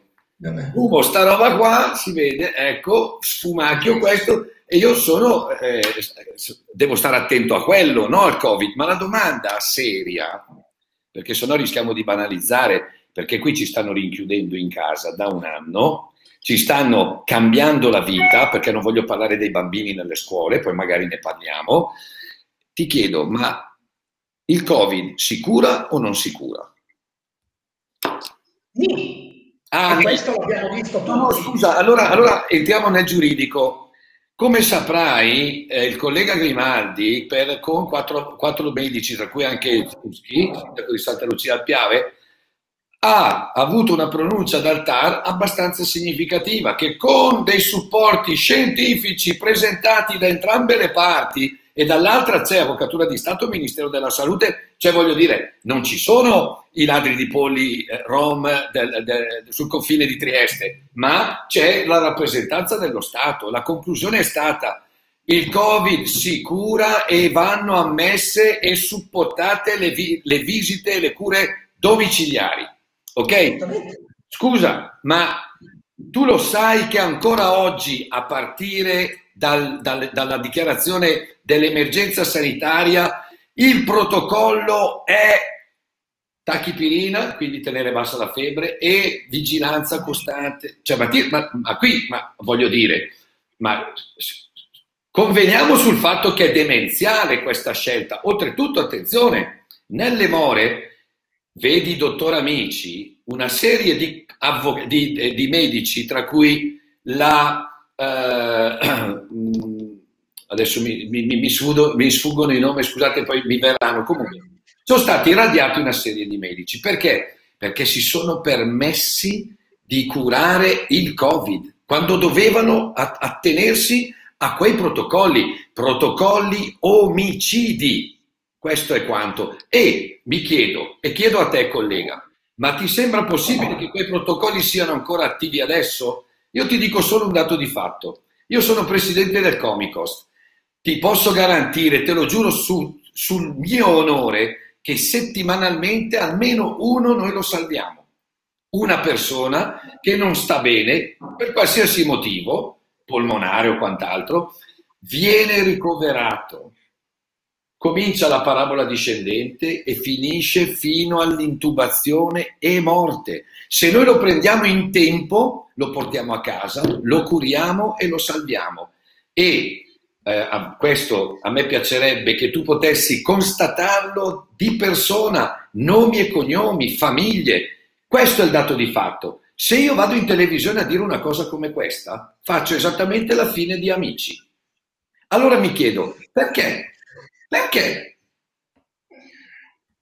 Allora, eh, mi sembra una visione semplicistica della... Una... Come semplicistica è pratica, c'è gente che muore, ragazzi. Eh, come se... Eh, muoiono o non muoiono? Su questo ci dobbiamo mettere d'accordo. No, dico io, muoiono perché li ammazzano, perché non li curano adeguatamente. Non li curano adeguatamente, questo è il dramma. Questo è quello che ci fa pensare che ci sia veramente qualcosa di diabolico dietro. Allora, da, da uomo della strada, se è vero che all'inizio hanno dato dei protocolli terapeutici sia a casa che in ospedale su un virus che non si conosceva, quindi andavano giustamente un po' tentoni, sì. dopo un anno abbondante, se usano ancora lo stesso protocollo terapeutico o sono stati dei geni pazzeschi perché pur non conoscendo il virus hanno azzeccato perfettamente la terapia, oppure sono dei folli. Perché dopo un anno aggiusterai un po' il tiro alla terapia ora che conosci meglio, tant'è che di fatto hanno capito che non si trattava della polmonite bilaterale, ma erano tromboembolie, insomma, tutte queste cose qua. Ma il protocollo è rimasto lo stesso. Io ho conosciuto, cioè una persona che lavora con me, suo zio un paio di settimane fa è morto perché è andato in ospedale per altre cose, non è più uscito, ma, sta, ma stava bene, è stato intubato, è stato messo dentro con una maschera, insomma, vabbè, non sto a fare la cosa. Ehm, non aveva né, né Covid né, né niente, eh, però, come dire, ha seguito un iter, eh, vabbè, perché esiste ancora lo stesso protocollo terapeutico di quando è iniziato tutto. Io sono preoccupato di dovessi avere il Covid andare in, in ospedale perché temo di, di, di, di entrare dentro quel, quel tipo di, spirale. io in questo Livio, molto semplicemente, sono d'accordo con, con il collega, che, o meglio, eh, sono d'accordo con chiunque sostenga l- lo sviluppo delle terapie e, e su questo aspetto ovviamente qualsiasi confronto di natura scientifica, anzi anche una, terapia, una teoria minoritaria va ascoltata. Detto, tant'è che comunque i protocolli in realtà in parte sono stati adattati, non, non è che c'è stata una totale, totale, chiusura. Le cure domiciliari sono state ammesse, anzi, tant'è che eh, molti medici di famiglia, giustamente, mi sembra solo il minimo, ecco, che, che si prestino a quelle che sono le terapie domiciliari, però che l'evoluzione della malattia sia A o B, lo porto in ospedale muore, non lo porto in ospedale, lo tengo a casa, non muore, su questo in realtà il campo scientifico è assolutamente spaccato e non è una teoria assolutamente sacrosanta chiusa. Su questo penso che converrete con me. Collega, io ti do le prove e poi eh, non, ho, non, abbiamo noi il piacere di conoscerci, non ci siamo messi d'accordo prima, non ci siamo mai né visti, non abbiamo mai avuto, credo, questo piacere reciproco. Io mi auguro che poi ci si scambi i numeri, ci si sente, perché io sono veramente a completa disposizione per farti vedere i dati, i numeri, quello che stiamo facendo. Poi, poi per carità, che tu valuti positivamente o negativamente il nostro operato, io rispetto il punto di vista altrui, ci mancherebbe, però la domanda è, mi chiedo, ma perché Amici deve essere radiato se ha salvato 6.000 persone da marzo del 2020 ad oggi? Le ha curate. Io ho dei casi di, di eh, medici che addirittura stanno curando questa strana particolare polmonite da ottobre del 2019, dove non si sapeva niente, ma c'era una forma virale, non si capiva come fosse, però ne sono morti proprio pochissimi. Io ho un medico che non ne ha perso uno. Se tu conosci, avrai il, il piacere di conoscere uno che io ritengo un santo, come il dottor Zunski, che si fa 300-400 km al giorno per andare a visitare i pazienti e curarli, quello ne ha salvate di vite. Ma do- eh, io voglio allacciarmi a una cosa che hai detto tu, che è importantissima e, e anche allarmante, cioè tu dici adesso sono state fatte dei, dei, progressi, sono state scoperte delle cose e quindi si va alla visita domiciliare, lo dicono anche in televisione, lo dice anche l'OMS, lo dicono in tanti.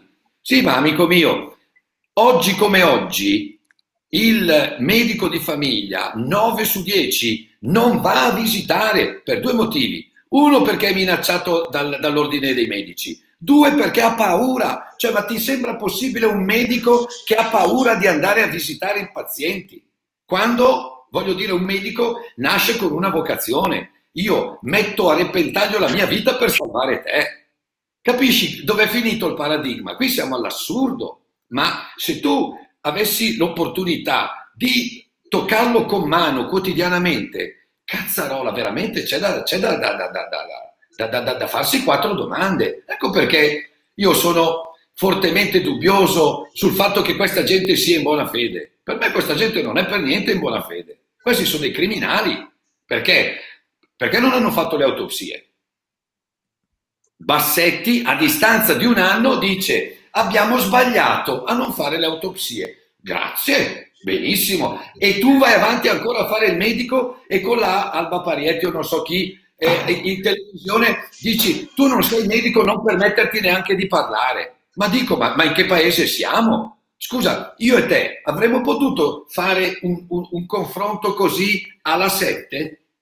No, non avremmo potuto. Articolo 21 della Costituzione, buonanotte. Questo è quello che io, tra virgolette, denuncio. Il, una cosa, perché poi appunto entriamo su un campo clinico, eh, la mortalità, lo avete detto voi stessi prima, for- e fortunatamente, ecco, che è una delle cose che sinceramente non condivido di alcune posizioni, sembra quasi di essere dispiaciuti di questa cosa che la mortalità sia bassa. No, Mentale. No, no. Eh, ma allora, no, secondo... Viene affrontata. Fammi finire, solo ti scongiuro, collega. Scusa, scusa. Eh, che anche la terapia domiciliare, unitamente ad altri protocolli clinici, possano aiutare a risolvere la, la malattia è un dato di fatto, ma è un dato di fatto che a prescindere da qualsiasi cura, la malattia fortunatamente ha una mortalità molto molto bassa. Quindi questo, eh, il fatto eh, che siano stati salvati o meno in un determinato modo non, eh, è una possibilità, è una possibilità che si sa, potessero salvare anche seguendo il, il, protocollo, il protocollo standard seguito.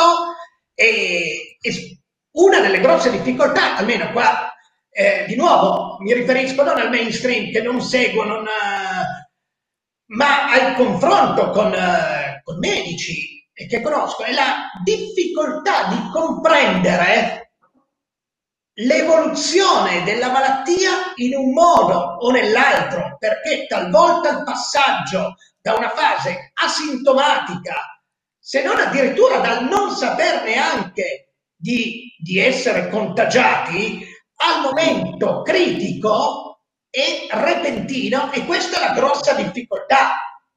Ok, ma scusa, ma se la letalità, non la mortalità, la letalità, però anche la mortalità non è che sia chissà cosa, ma se diciamo questo virus che ha tre caratteristiche, detto dai nostri scienziati che poi non li lasciano neanche parlare, però ha un altissimo grado di contagiosità, per cui è probabile che l'abbiamo fatto tutti. Nella prima versione poi il virus cambia, si modifica come tutti i virus, ha un'evoluzione, ha una bassa, eh, ha, ha, un, ha un basso approccio di gravità come malattia, tant'è che siamo nell'ordine di 95% che lo fanno, manco si accorgono, hanno dei sintomi leggeri. Poi ci sono un 5% che hanno dei sintomi seri e di, e di tutto questo lo 0,05 è letale o muore. Ok, bene, allora dico, se paragoniamo questa situazione, questa malattia con tutte le altre malattie che conosciamo, dico, ma questa con queste caratteristiche, con questi aspetti di fondo, giustifica la compressione dei diritti costituzionali in questo modo. Ma allora dovremmo chiudere in casa tutti per quelli che fumano, dovremmo isolarli, perché il fumo passivo ammazza gli altri.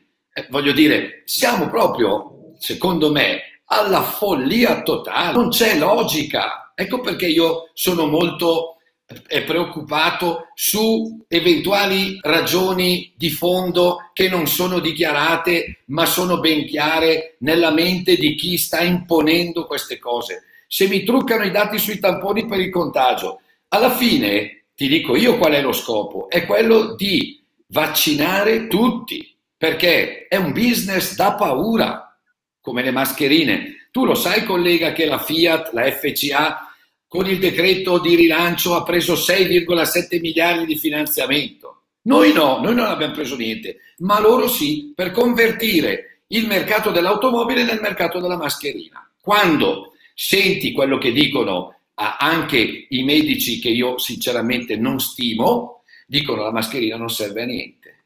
Non serve a niente. Questo è quello che dicono loro. Io, io, ho studiato sulla mascherina, so cosa serve e so cosa non serve, so quanto è utile, so anche quanto è pericolosa, a seconda di come viene utilizzata. Però mi limito a dire, ma che logica c'è in un contesto come questo? Questo è, è il problema che pongo io. Ecco, mi aggancio a quello che dici per un'ultima domanda per voi, forse la più scottante, è ma se anch'io ho studiato facendo i numeri, e li, uh, li, ho qua davanti adesso, dati ufficiali, se la, la, letalità, cioè nel momento in cui tu ti infetti, la letalità è circa del 2% e così via, e quindi significa che in realtà il 98%, il 97% delle persone naturalmente si salva, perché mi si obbliga a fare un vaccino che ha, nella migliore delle ipotesi, dicono il 90% di efficacia, che non ferma il contagio, detta da loro, eh? no, non è fatto per fermare il contagio, non è fatto quindi per non infettarsi, non rende immuni al virus, ma attenua, attenua la sintomaticità. Ok? Eh, e qui rientro sempre nella questione legale, perché questo, le cose che vi ho detto sono confermate a livello scientifico. Sono numeri e sono cose che dicono i bugiardini e dicono i produttori dei vaccini. Benissimo, a questo punto um, non, c'è stata confusione, vabbè, però nella confusione me li lasci i diritti. Se non sai cosa fare, me li lasci i diritti e poi eventualmente, non nella confusione me li togli. Uh, il vaccino dovrebbe salvarci per il 90% nella migliore delle ipotesi, ma io mi salvo già in natura al 98%. Chiaro che facendo una media non si salvano chi? Gli anziani, quelli che sono messi male, che hanno delle patologie pregresse. Ma allora io dico, ma perché non, non tuteliamo queste persone qua? Da un punto di vista legale, Diego, è legittimo che venga obbligata la vaccinazione a determinate categorie professionali, ma tanto sappiamo che come passa quello, poi passeranno le forze dell'ordine, poi passeranno gli insegnanti, poi passeranno gli esercenti, no? Poi vuoi aprire il tuo ristorante e ti devi vaccinare e poi, e poi ovviamente lo estenderanno a tutti. La mia domanda è, da persona, te lo dico, Livio Sgarbi, eh, 25 anni tu mi conosci che non prendo un medicinale, che eh, curo la mia salute in una maniera pazzesca, non do antibiotici ai miei figli, non cioè, ho fatto un casino, ho investito denaro, conoscenze per poter tenermi così e oggi, con queste premesse, devo magari domani per fare i miei corsi obbligarmi alla vaccinazione o per mandare i miei figli a scuola essere obbligato a farli vaccinare. Da un punto di vista giuridico. Allora, eh, faccio una promessa non giuridica perché hai fatto una premessa eh, non giuridica che è quella dei numeri ovviamente, eh, per poi arrivare alla valutazione di natura giuridica.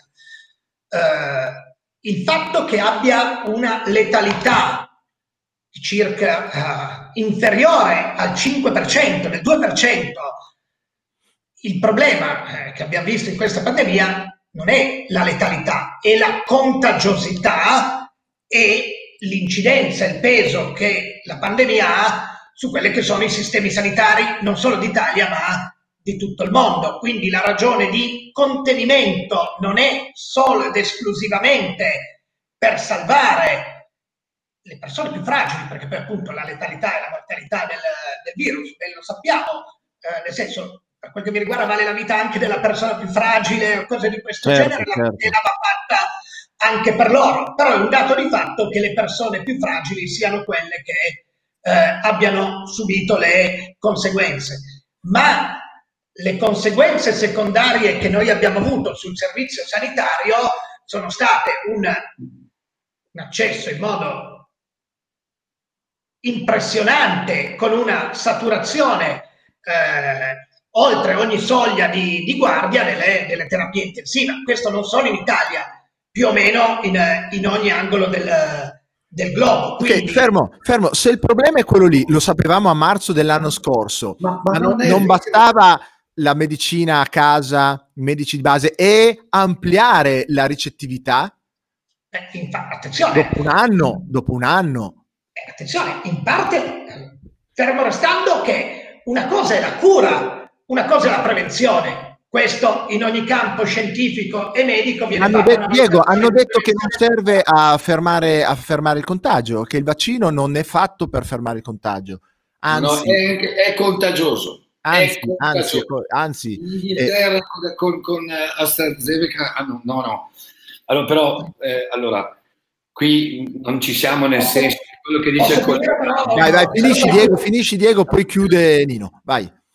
Allora, quindi eh, una cosa è la cura, l'altra, l'altra è la prevenzione, quindi sono due aspetti totalmente diversi. Lo scopo della vaccinazione è quello, e poi non è vero che il, il vaccino non serve a fermare il contagio, non serve a fermare il contagio fin quando non ci sarà una copertura vaccinale, un indebolimento del virus tale da azzerare o mitigarne il, la diffusione. Fuori di dubbio che eh, poiché la, almeno quello, questo è quello che ci dicono, eh, e che è quello che sostieni tu per, sostenere, per, per, arrivare a concludere che non è utile la, la copertura vaccinale, che la singola persona vaccinata può ancora contagiarsi ed a sua volta essere tras, eh, trasmettere il, il, virus. Ma le riviste scientifiche su questo sono assolutamente pacifiche, ragione per la quale, e di nuovo se parliamo di statistiche, eh, perché il, il, il 98,5% dei medici ritiene utile la vaccinazione? Eh, molto semplicemente perché la valutazione di rischi, costi e benefici sul lungo periodo non, non possiamo guardarlo di qui a due settimane. Fatta questa premessa di ordine numerico, arriviamo all'aspetto eh, che mi riguarda maggiormente, che è l'aspetto di natura giuridica. Eh, ovviamente qua ci sono due questioni. Uno, diritto alla salute del singolo, diritto alla salute della, della collettività. Questo è il, è il, principio di fondo. E la valutazione che viene fatta, cioè, eh, anche se non riguarda ovviamente il vaccino del Covid, perché ovviamente non abbiamo ancora pronunciamenti della, in, in merito sulla, sulla, vaccinazione Covid, se non di alcuni singoli giudici di merito per le questioni di diritto del lavoro e tutto, ma non sull'obbligo vaccinale, anche perché è stato introdotto certo. per alcune categorie eh, il primo di aprile, quindi ovviamente non possiamo avere ancora pronunciamenti.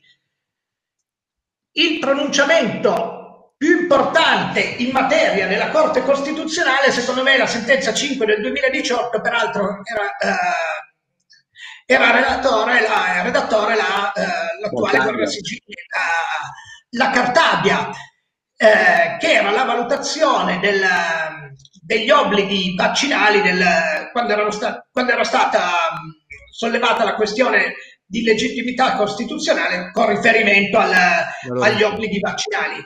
E in quel senso la valutazione è stata fatta su un peso di rischi e benefici per il singolo e per la collettività, laddove i vantaggi a livello sociale superano i rischi singoli, in quel caso è legittimo costituzionalmente sacrificare, tra virgolette, il rischio, il diritto del singolo alla libertà sanitaria a fronte di un vantaggio della collettività. Questo eh, mi riferisco perché è una sentenza corte, della Corte Costituzionale del, dell'attuale Guarda Sigilli che ha, eh, dato che presumo che poi si andasse a parare sul discorso dell'obbligo vaccinale, mi permetti, collega, proprio sulla parto, parto proprio dalla tua dissertazione di carattere giuridico. Finalmente parliamo di cose che fanno esatto. il nostro.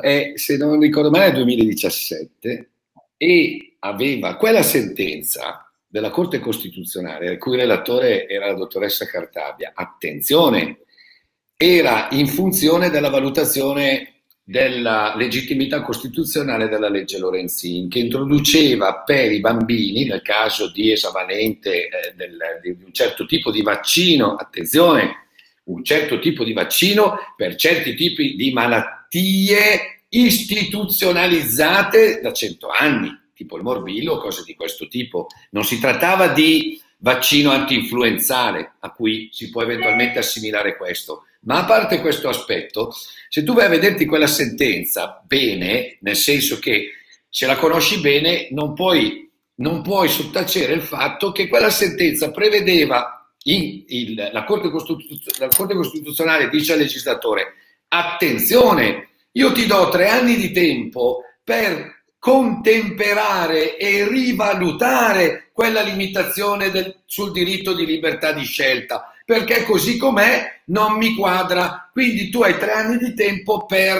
rimodularlo e la scadenza era esattamente il 21 novembre 2020. Hai sentito parlare qualcuno tu a questo proposito? Tutti zitti hanno fatto finta di niente, però quella sentenza della Corte Costituzionale predisponeva un remand e dava tre anni di tempo al Parlamento per ridiscutere e rivalutare questa cosa. E però siamo in un campo, ripeto, come se parlassimo della malaria o, de, o, o, della, o del morbillo o, di qualsiasi altra malattia istituzionalizzata, cioè che si è protratta nel tempo da decine e decine di anni. Qui stiamo parlando di vaccini anti-influenzali, dove la libertà di scelta non è mai stata minimamente presa, messa in discussione. E questi signori qui, con un decreto legge, mi impongono un obbligo vaccinale che tu sai meglio di me essere comunque un obbligo relativo. Perché? Perché è un obbligo relativo? Perché io sono libero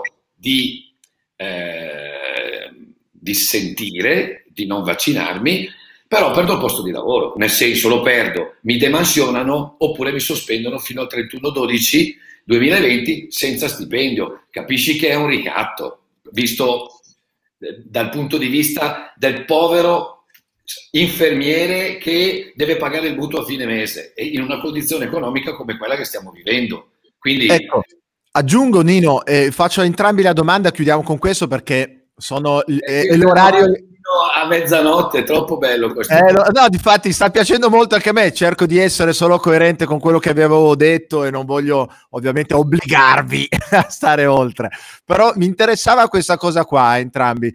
Um, mettiamo che l'obbligatorietà eh, estesa um, urbi e torbi no, n- non passi. Però passa questo passaporto, passa il fatto che se tu non mi dici che sei vaccinato, io qui al cinema non ti faccio entrare.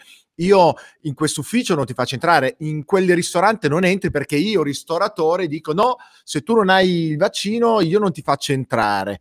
Ok?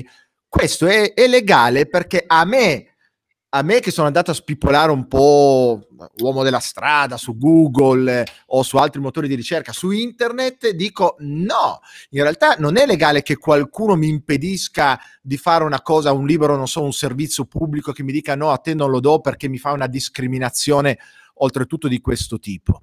Eh, al di là del fatto che voi siate d'accordo o meno sui vaccini, io Livio sono davvero obbligato o per legge o perché ehm, qualcuno dice no, se non hai quel passaporto vaccinale lì, io non ti faccio entrare nel mio locale.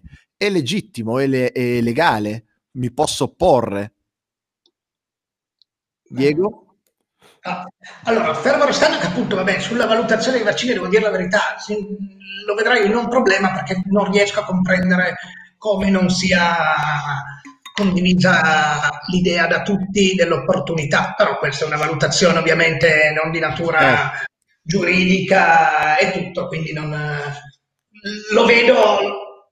Chiedo scusa collega, mi permetto, eh, il punto è proprio questo, cioè il fatto che passi l'idea che il vaccino è un'opportunità, per me questo personalmente Terribile. è scandaloso. Perché? Perché io conosco scienziati, ho fatto ricerche e mi chiedo, ma perché non ci permettete di esaminare il contenuto di questi vaccini? Perché li tenete sotto sorveglianza e non ci permettete di capire come funzionano? Attenzione, stiamo parlando di un farmaco col triangolino al contrario, cioè farmaco sperimentale che stanno sperimentando su 6.500 bambini e i genitori che per una prebenda portano i bambini a farsi vaccinare dai 6 mesi ai 12 anni non sapendo quello che succederà. Cioè io sinceramente... No. Scusate, non sono... Ho sentito un rumore, no, ho perso... Sì, anch'io. C'è stato un... C'è, c'è, un, c'è un'interferenza. C'è un'interferenza. Qua, tutto okay. Qua tutto ok. Quindi sì, è, è il concetto, eh, Diego, che tu, che tu, sollevi, e io dico, ma scusate, ma è, è, un vaccino di cui non si conosce il contenuto, è un farmaco, non sanno a lungo termine come, come, come reagirà l'organismo, oltretutto perché va a agire sul DNA, un minimo di dubbio me lo faccio, cioè la grande opportunità forse sì, ma ancora una volta i numeri dicono non è che stiamo morendo tutti come dei birilli dove a quel punto dicevo senti, morire per morire almeno qua c'è un'opportunità. No, non è così, stiamo parlando del 2% di mortalità e di un farmaco di cui non si conosce veramente niente, non, perché è secretato da il, il segreto insomma, industriale delle... Ma qui non stiamo parlando della salute della gente. Non possiamo vedere i contratti, perché non ci fanno vedere i contratti? Adesso esumiamo dagli aspetti squisitamente, eh, come dire, di carattere eh, sociale, anche sulla valutazione dell'opportunità o meno di fare questo vaccino, ma io vorrei sapere chi li ha comprati, come, quali sono le condizioni, da quanto tempo circolano. Io vi dico una cosa, è una follia. Vi dico una follia, è fantascienza. A me risulta che lo Sputnik è un farmaco del 1918. Cioè, che cacchio di... Ma, ma verso che mondo stiamo andando? Perché non ci permettono di conoscere? Perché non ci permettono di sapere? Noi non siamo negazionisti, noi siamo domandisti. Io voglio sapere, io voglio risposte.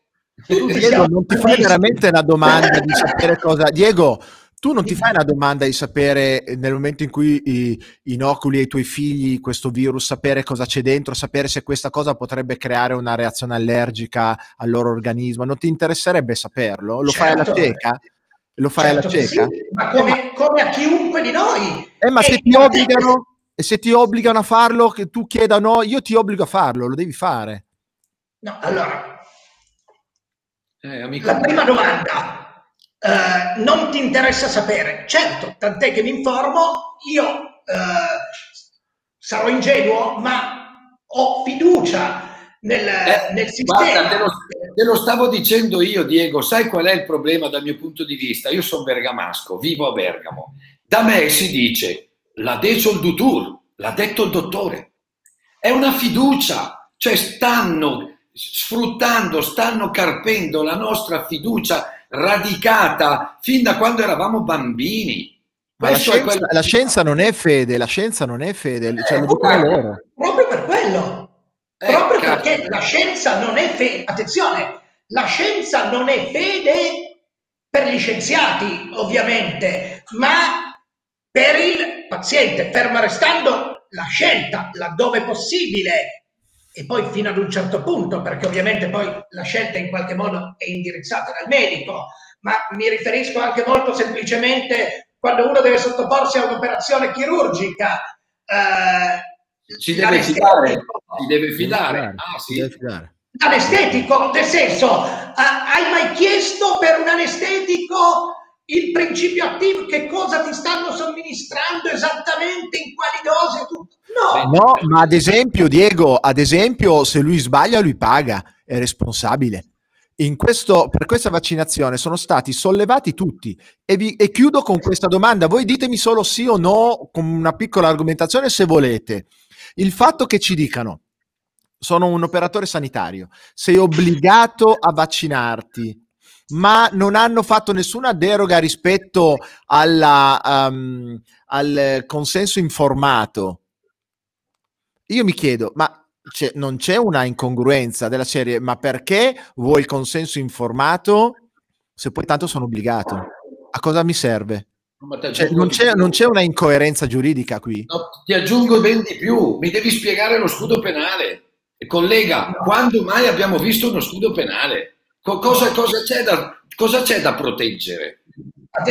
Beh, guarda, eh, in tema di responsabilità sanitaria potremmo aprire un, un ampio dibattito perché eh, diciamo che verosimilmente una sorta di scudo pseudo penale è già stato, è già stato fatto perché ovviamente c'è stato un restringimento di maglie molto molto importante dal, eh, e, e, quindi non c'è un vero e proprio scudo penale, ma il rispetto dei protocolli, eh, con il rispetto dei protocolli, quello che dicevi tu prima, Livio, eh, se sbagli paghi, sì, ma attenzione, anche con lo scudo penale dei vaccini, se sbagli paghi.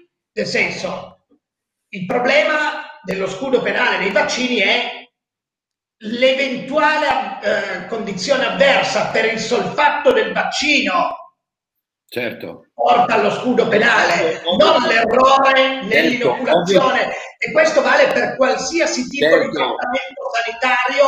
Questo è stato normato in modo molto più, più incisivo, ma eh, il, comunque il rispetto dei protocolli è di fatto una sorta di scudo penale mitigato che è già in essere nel nostro ordinamento. Giusto o sbagliato? Non dico neanche né giusto o sbagliato, anzi, anzi, mh, mm, potrei avere alcuni, alcune ragioni di perplessità, quindi non, non però non, questo Scusa. Vorrei fare una domanda io per concludere, collega, ma secondo te questo decreto legge, il numero 44, è, è, è legittimo costituzionalmente o è illegittimo? Allora, eh, ritengo che abbia delle forzature costituzionali importanti che secondo me, e non, non nascondo, non, il motivo tra l'altro del, dell'aver nominato come guerra sigilli eh, la professoressa Cartabia, già presidente della Corte Costituzionale, per avallare probabilmente un provvedimento molto importante. Io ritengo che ci siano, eh, che sia costituzionale, ancorché sia molto curioso di, eh, perché tanto prima o poi ci saranno pronunciamenti in merito, sono molto curioso poi di, ah, vederli. Siamo curiosi tutti e due.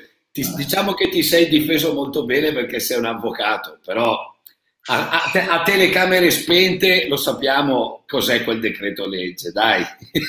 eh, ha delle, Spenta, ha problemi. Ha delle falle che sono... Beh, allora sai cosa faccio? Poi ti mando una, eh, un esame, un, un'analisi giuridica direi abbastanza autorevole e ben fatta del professor Trabucco, che è, che è docente di diritto costituzionale e che ha trovato non un punto, diciamo 3-4 punti. Poi tu hai detto una cosa sacrosanta, hanno messo come argine l'ex presidente della Corte Costituzionale. A me già questo, scusa, ma mi va proprio giù storto. Eh no, mi devi spiegare il perché. Come mi devi spiegare perché è stato nominato eh, il, il commissario della protezione civile un generale, scusa il termine, guerrafondaio come quello lì. Io lo conosco, so chi è quello lì. Quello lì è un capo di Stato Maggiore, è uno che è specializzato per guerre, non per calamità naturali. O mi devi spiegare perché, non tu, eh, mi loro, mi, mi devono spiegare perché chi è il presidente dell'ENI. Sai chi è il presidente dell'ENI? È l'amorosa di Travaglio. Come mi dovranno spiegare chi è il presidente della Leonardo, altro generale, ex guardia di finanza ex direttore dei servizi segreti esterni. Cioè, quando in, un, in una situazione non dittatoriale, che mi permetto di definire l'odierna, c'era il problema dell'Alitalia e c'era il governo eh, giallo-verde, quello dei leghisti con, con eh, 5 Stelle, per tra virgolette, commissariare e organizzare all'Italia e fare le nomine di, di chi doveva seguire questa cosa, ci hanno messo sei mesi di dibattiti, politici legittimi, normali, in una, in una eh, repubblica disastrata come la nostra. Questi qui no, dall'oggi al domani, tac, tac, tac, tac, e tutti d'accordo. Eh, io scusa, da uomo libero, da avvocato e in funzione dell'articolo 1,2 del codice di, di deontologia professionale, nell'esercizio delle mie funzioni, quando vedo queste cose, mi si rizzano i peli e cerco di dare difesa ai miei concittadini, perché qui stanno facendo tutti finta di niente, io non ci sto come avvocato. Grazie. Allora eh, vorrei chiudere con un commento perché in effetti eh, eh, quando parlavo del fatto l'esempio dell'anestesista, Silvia dice gli anestesisti visitano prima di somministrare anestetico per anamnesi, quindi fanno una visita. Questi prima di vaccinarci non fanno nessuna visita. Quindi dicono va bene per tutti. Un, un anestesista ti fa una visita, in più ci si sottopone ad un intervento perché si hanno dei problemi di salute conclamati, non in termini preventivi. Quindi nessuno in termini preventivi si fa un, un, un anestetico o si addormenta. Quindi sono anche in effetti considerazioni interessanti da fare. Detto ciò, Um, abbiamo fatto una certa, una certa ora e ci siamo confrontati su diversi punti, mi è piaciuta molto, volevo a entrambi in realtà fare i complimenti perché avete tenuto una condotta a parte quelle tre sforature 50 50 50 fan 150 ho fatto serata ragazzi. Invece Diego è stato nei, nei suoi nei suoi ranghi, nei suoi ranghi incredibili. Cassa lui, eh? Li cassa, cassa lui, cazzo, è vero. Oh, no, no, no, no adesso, scivolo adesso, vabbè, vabbè. Di solito sono io il fautore del turpiloquio, quindi non è... Va bene, no, io vi ringrazio. Io, e... ero nuovo dalle tue parti, quindi non... vi ringrazio per la disponibilità, vi ringrazio per eh, la vostra, mm, ehm, insomma, dai, anche professionalità, ovviamente, perché oltre ad avere anche mm, essere scesi sulla, sul, sull'aspetto così puramente eh, dell'opinione, eh, siete stati ovviamente anche tecnici nel spiegarci alcuni passaggi, chiaramente interpretati da punti di vista che sono diversi. A me, per quanto mi riguarda, è servito um, l'obiettivo non è né persuadere né dissuadere nessuno, ma ancora una volta indagare sulle questioni, perché indagando sulle questioni una persona si può fare un'idea un pochettino più precisa anche ascoltando eh, punti di vista che sono diversi. Quindi grazie per averci dato questi due spaccati Uh, diversi, differenti e per averci allargato sotto questo punto di vista la, la visione della situazione. Io vi saluto, vi auguro una buona serata, buon proseguimento. E... Saluto a tutti. Ciao Lino, ciao collega, ciao Lino. Buona serata, grazie. E buona serata a tutti. Ciao Diego, ciao Nino. Ciao. Allora, um, come, come accennato, è stata molto, per, dal mio punto di vista, molto piacevole, illuminante e comunque sia davvero eh, indagare i diversi punti può rinforzare può indebolire, può allargare no?